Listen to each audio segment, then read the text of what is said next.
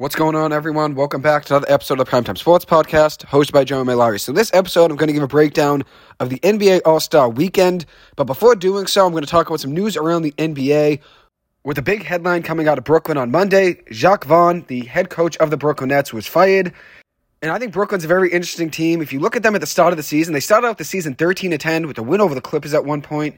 They had a plus three point per game differential in the first 13 games and averaged 117 points per game in those first 23 games. In their last 31 games, though, they were 8 and 23, 8 wins, 23 losses, a minus 6.2 point per game differential, and averaged 111 points per game. So all of those numbers went downhill over the last 31 games. They're currently 21 and 33, two and a half games out of a play-in spot. Vaughn finishes his time in Brooklyn with a 71 and 68 record. And the crazy thing is that Vaughn will still be paid by Brooklyn, even though he's not their head coach. And the same goes to Steve Nash. And now their new head coach is actually Kevin Ollie, an assistant coach of the Brooklyn Nets, was just hired as the interim head coach. Now they have three guys they're paying to be their head coach Vaughn, Nash, and Ollie. And we'll see what they do in the last 28 games with Ollie. I'm wishing the Brooklyn Nets nothing but the best. In February of 2023, though, Vaughn was given an extension through the 2026 2027 NBA season, and that's money he's still owed. And Brooklyn's downfall over the last four years has been crazy to watch. At one point, they had Kevin Durant, Kyrie Irving, and James Harden, and couldn't get the job done. They couldn't stay healthy. And then Kevin Durant having his foot against the line against the Milwaukee Bucks in Game 7, that was obviously a big difference maker as well. But this team had the pieces to make a run. They really did. They had the pieces. You had the big three there Kevin Durant, Kyrie Irving, James Harden. You should have probably won at least one championship with those guys. And then if you look even last year, after James Harden was gone already, and they still had Kevin Durant and Kyrie Irving, there are still good role players in this Brooklyn Nets team. There are still good role players. You had Nick Claxton, Cam Thomas. This team should have been better. And even this season, this team should be better. I'm not saying this team would be a contender in the East right now, but they're definitely better than 21 and 33. They do have more talent than a 21 and 33 record. Dorian Finney Smith, Nick Claxton, Cam Thomas, Mikal Bridges, Cam Johnson, even Ben Simmons. I know you can't rely on him, but he's still a good player when he's out there, especially with his court vision. They do have talent in this team, but somehow, someway, they're 21 and 33. And supposedly, according to reports, Vaughn was gotten rid of because the team lost faith in him and they began to get frustrated with him. Mind you, their last game with Vaughn right before the All Star break, they lost by 50 to the Boston Celtics. And so players were losing confidence in Vaughn, and people in the front office thought there was a legitimate chance that Vaughn being the head coach would stop big free agents from coming to the Brooklyn Nets. And one thing to keep in mind Brooklyn's going to be star hunting this summer. They're going to be looking for a big star to get. Whether it's a free agent or a big trade, they're looking to add to this team. And I'd love to see them go get Donovan Mitchell in a trade. That's probably unlikely, but I'd love to see them go at least try. But I do feel bad for Vaughn to some degree. Because if you look at it, the Brooklyn Nets and the way they've just gone through coaches over the last four or five years has been just wild. Kenny Atkinson at first was fired at the start of the Kevin Durant Kyrie Irving era because Kyrie Irving didn't want him. Then Steve Nash was fired because Kevin Durant Kyrie Irving were done with him. And now Vaughn is out as well. And obviously KD and Kyrie aren't to blame, they're gone. But Vaughn also stepped into a position where a lot of pressure was on him right away. I mean, Kevin Durant and Kyrie Irving already went through two head coaches. So a lot of pressure was on Vaughn to figure things out for this team. And obviously things didn't work out. But if you consider all the distractions that were around in the Kevin Durant, Kyrie Irving era in Brooklyn, obviously Vaughn did have his issues as a head coach. Seems like the team did lose confidence in him right now this season. But if you look at all the distractions around Brooklyn over the last few years, and Vaughn kind of dealt with it all in the best way possible, answered questions the right way, and never really put his team under the bus for guys not showing up or whatever it may be. He never blamed anyone in those interviews after games. But at the end of the day, it's a results business. And obviously, things weren't going in the right direction for the Brooklyn Nets, so I understand why they got rid of Vaughn. But at the same time, I don't completely blame them. I mean, the players out there have to be playing hard as well. And even though the Brooklyn Nets are only two and a half games out of play-in spot, if you watch a team play in the last two weeks, you would have thought they were one of the worst teams in the NBA. You would never think this team's two and a half games out of play-in spot. You would have thought they probably were 12 or 14 games out of play-in spot by watching them. So maybe they did really lose faith in Vaughn. And that's a reason the Brooklyn Nets are moving on. So we'll see what Kevin Ollie does in the last 28 games of the season and I'm rooting for Brooklyn. After I went to that game, the Clippers Brooklyn Nets game back in November, I started following them and watching their games and following news around the team. I'm rooting for that team to figure things out. I do like that roster. I think they're still a star away from contending in the East, and I think Mikal Bridges is more of a number two option than a number one. If they could add a number one option to that lineup and keep those core players around, those good role players like Nick Claxton and Cam Thomas, two guys I'm very high on that I think are rising stars in the NBA, then I think that team could be dangerous with the number one. So now I'm going to move on to another storyline in the NBA. Now heading into the second half of the season, the Los Angeles Lakers and the Golden State Warriors are looking to make a run. And the big question is, are they capable of making a run? In February, the Lakers are 6 and 1, Golden State's 7 and 2. These two teams are playing good basketball heading into the All Star break. And now the major question is what are they going to do now after the All Star break? Is the hot streak going to continue? Are they going to go back to their ways of what they've been doing just about all season long and not living up to the hype? They were highly regarded teams heading into the season. A lot of people had them in their finals predictions. And there's still 26 and 29 games left to go. Golden State has 29 games left. The Lakers have 26. So there is time for these two teams to stay hot and figure things out. But it won't be easy. Although Golden State does have an easy schedule remaining, the Lakers don't. Golden State has the sixth easiest schedule remaining in the NBA. And a big advantage for them, they have to play San Antonio three times, and they get to play Charlotte two times. That's five games right there. They should probably win four of five games, if not all five. One thing I was surprised about at the trade deadline was Golden State staying still. They didn't do anything, and the Lakers didn't either. Neither team did anything. I expected both of them to make a move. As for the Lakers, LeBron James doesn't have many seasons left. And that's basically what he told reporters at the All Star game. Who knows if LeBron James is going to stay in LA after the season ends? And the Lakers obviously know that, so I think they're going to play with a sense of urgency in the second half of the season. And I say second half, there's only 26 games left. The Lakers were called by Golden State and Philadelphia about a LeBron James trade. And even though LeBron says he knew nothing about it, I highly doubt that. I'm sure he knew. But I don't believe in the Lakers as a major threat in the West. Can they make the playoffs? Definitely. I mean, they're the ninth seed right now. The Warriors are the 10th seed. But I have more faith in the Golden State Warriors right now than I do the Lakers. But the Lakers really did heat up in the second half of last season, so maybe they can do it again. As for Golden State, though, they do have an easy schedule remaining, like I said, so I believe in this team to make a run and maybe get the seventh or eighth seed by the start of the playoffs. They'll definitely be at least a play-in team, though. I don't see Golden State missing the playoffs. So now I'm going to move on to talking about MVP power rankings. Really quick, just going to rank my players 1 through 10 of who I think is the MVP of the NBA this season. At number 1, I have Shai Gilgeous-Alexander. He has put up video game numbers for yet another season for the Thunder, and he's finally getting the talk he deserves because of how well OKC has played this season. Next up, we have Nikola Jokic, a perennial MVP candidate every single season. He's been terrific this year as well. Then I have Kawhi Leonard. He has been the best player on the court in most Clippers games this season. Our team, the Clippers, are only going to go as far as Kawhi Leonard takes us, and that's a reality.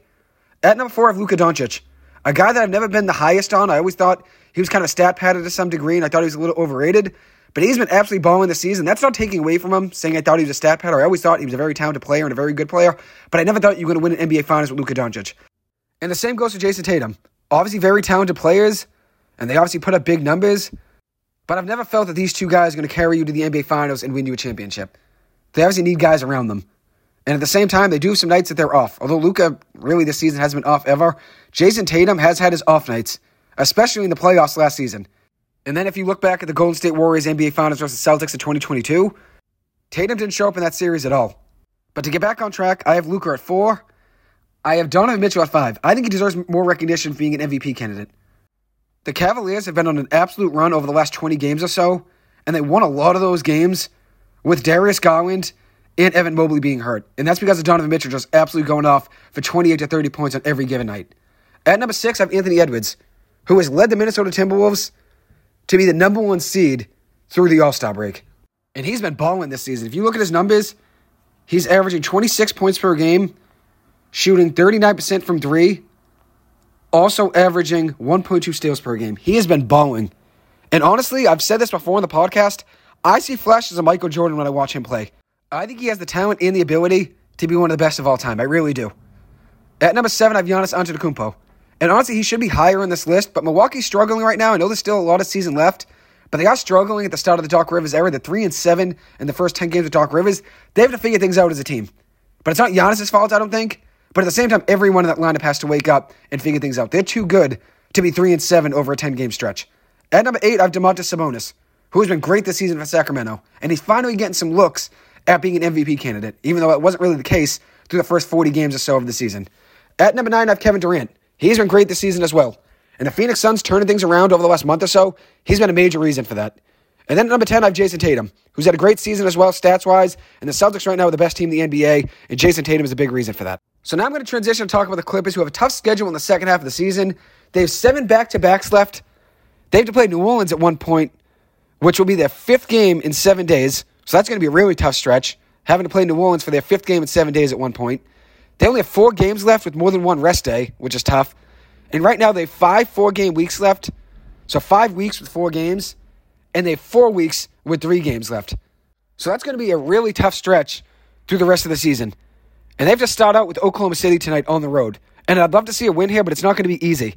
One thing that I'm happy about, though, is seeing Kawhi Leonard and Paul George healthy. That's what we ultimately need. I was worried before the All Star break because Kawhi Leonard missed the game against Golden State. The Clippers sent Bones Hyland to PJ Tucker home. And also, the Clippers lost two of the last three games heading into that game. So I was really worried that things were going to fall apart like they do every single year. And they're also going up against a hot Golden State team without Kawhi Leonard. But the Clippers beat them in that game before the All Star break. A game that the Clippers trailed by 11 points heading into the fourth quarter.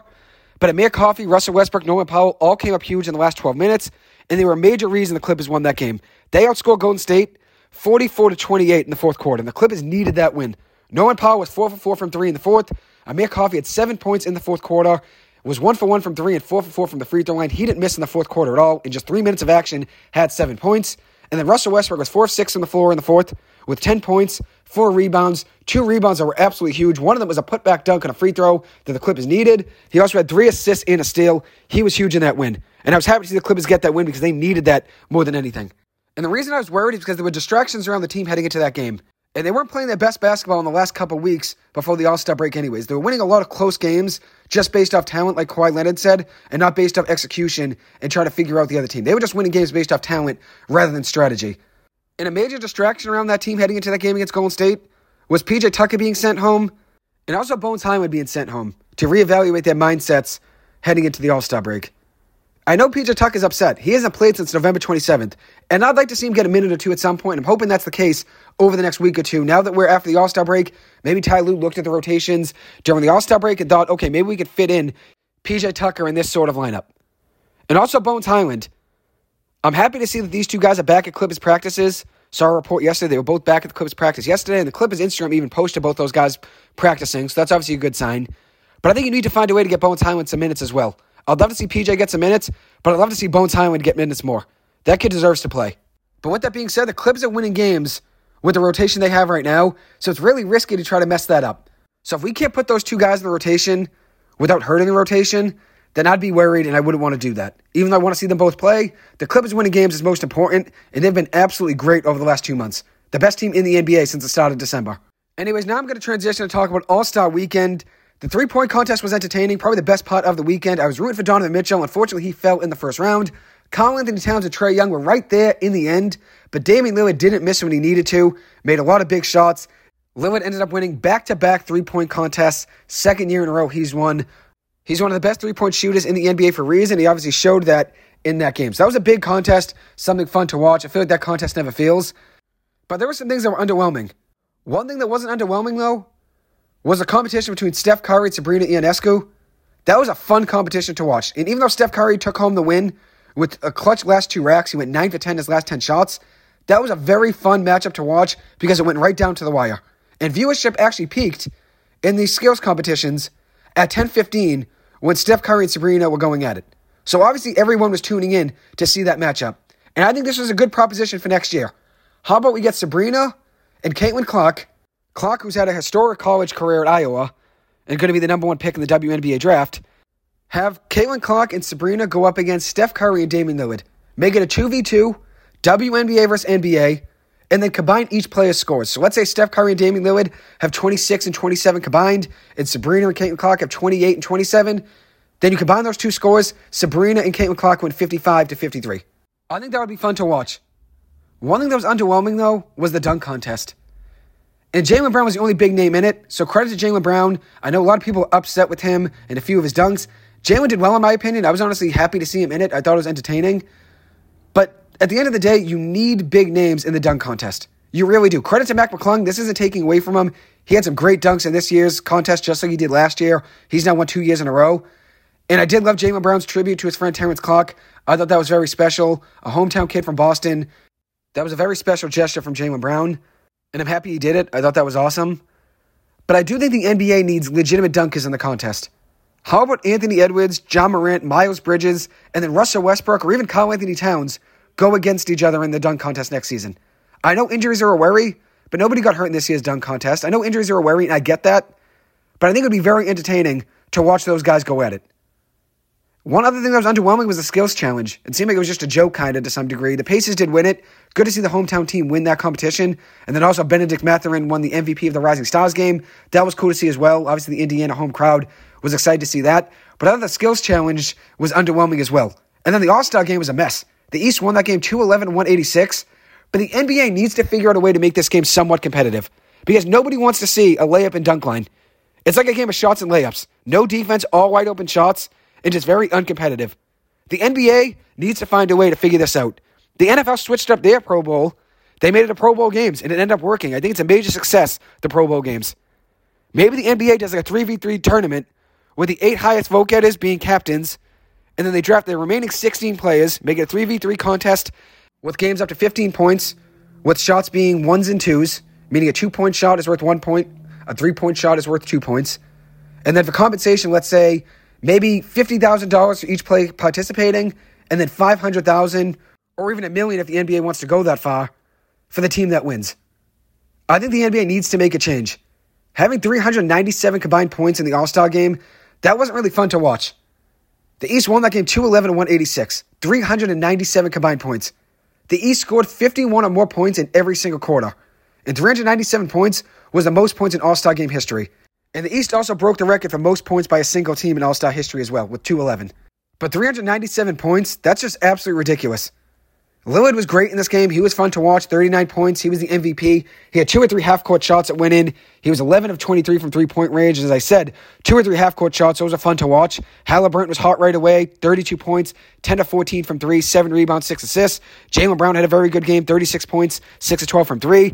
Karl-Anthony Towns had 50 points, most of them being in the second half, but he also had 35 shots, 23 of 35, four of 13 from three. But at the end of the day, having 168 combined three point attempts, that was the most ever in NBA All Star game history. It wasn't really fun to watch. It wasn't fun at all watching 168 combined three point attempts. As I said, it was like a game of shots and layups. And this is what LeBron James had to say after the game. Is this what players want, though? Is this what you think what fans want too? Um, I don't know. I mean, I think it's something we need to figure out. Um, you know, I don't know where's the median because this is what this is what a lot of the games are starting to look like now too. We wanted to, you know, um, get more, you know, more pace into the game. We wanted to get more shots. We wanted the game to be more free flowing. Um, we stopped letting the game be, um, you know, freedom of movement. A lot of freedom of movement now, and that's what a lot of our games is in the regular season now. It let us tighten up in the postseason. Um, so it's a, it's a deeper dive into a conversation of how we can um, shore up this game. Um, obviously, from a player's perspective, you know, it's fun to get up and down, but at the end of the day, our competitive nature don't like just being able to just have free flowing scoring like that. So, um, but the, I think the, the, good thing that came out of tonight is none of the players um, were injured. Everybody came out unscathed or you know how they were before the game started. So, um, but it's it's a deeper conversation. So, like LeBron James said, it's on the players. The players have to figure out what they want to do in these games. And like you said, the NBA games now are trending away from fundamentals. They're trending away from playing defense, and it's all about scoring and shooting threes. And the All Star game, I'm not saying I want it to be game seven of the NBA Finals and want every player playing as hard as they can, like this season was on the line. But at the same time, you want it to be entertaining a little, not let everybody just shoot wide open shots and make it a game of shots and layups. That's not really entertaining at all. And here's what Anthony Edwards had to say after the game. Uh, Um, that's a good, great question. Um, I think for me, it's an All Star game, so I don't think it, it. I will ever look at it like being super competitive. It's always fun, um, but I don't know what they can do to make it more competitive. I don't know. I think everyone looks at it. It's, it's like a, it's a break, so I don't think nobody want to come here and compete. so that's what Anthony Edwards had to say. And the main thing he said there is that basically he doesn't care about the All Star game. It's really just fun and games, and nobody's there looking to compete. And like I said, I'm not expecting a game seven of the NBA Finals vibe. I'm not expecting lockdown defense and pressing and teams having set plays and all that. I'm not expecting that. I'm not expecting hard fouls, but you want to at least keep it competitive to the degree where you're not disrespecting the game, where it's just a game of shots and layups. I want guys to at least try somewhat, or at least have a hand in your face. Maybe not hustling around setting screens. I don't think you need to do that. I don't think you need to press. I don't think you need to play aggressive defense. Just keep it somewhat respectable where at the same time both teams are playing somewhat the same defense, whether it's 50%. And I think that would be a better entertaining game than just watching teams play zero defense like we saw the other night. And I'm not taking away from the game completely. Like I said, it was fun to watch Damian Lillard. It was fun to watch Jaylen Brown hit some of those shots. It was fun to watch Tyrese Halliburton in the first half just go absolutely ridiculous from three. That was fun to watch. Karl-Anthony Towns had some exciting dunks to watch as well. Those are always fun things to watch in the All Star game. Some long threes, some nice dunks, but not every single play where you're just driving down the lane and there's no one there.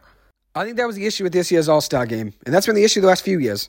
So I'm looking forward to the NBA hopefully trying to figure out a way to make this somewhat more entertaining to watch and more competitive. Will I be watching anyways next year? Probably. I mean, the same goes to the Pro Bowl games. When they changed the format, everybody was upset. I gave it a chance. Watched it last year, thought it was entertaining, and then this year I thought it was even better. I actually legitimately enjoyed watching the Pro Bowl this year. So I'm hoping next year the same goes to the NBA All Star game. Where at the end of the day, yeah, it is fun seeing these guys hit long threes. I'm not trying to take away from that. It's exciting to see these guys make some threes from half court. But you don't want to see it every single play. So that's my issue with the game. Anyways, that'll wrap up this episode. Thank you guys so much for taking the time to listen to this. As always, I appreciate it. I hope you guys have a good one, and I'll see you guys in the next episode. Thank you.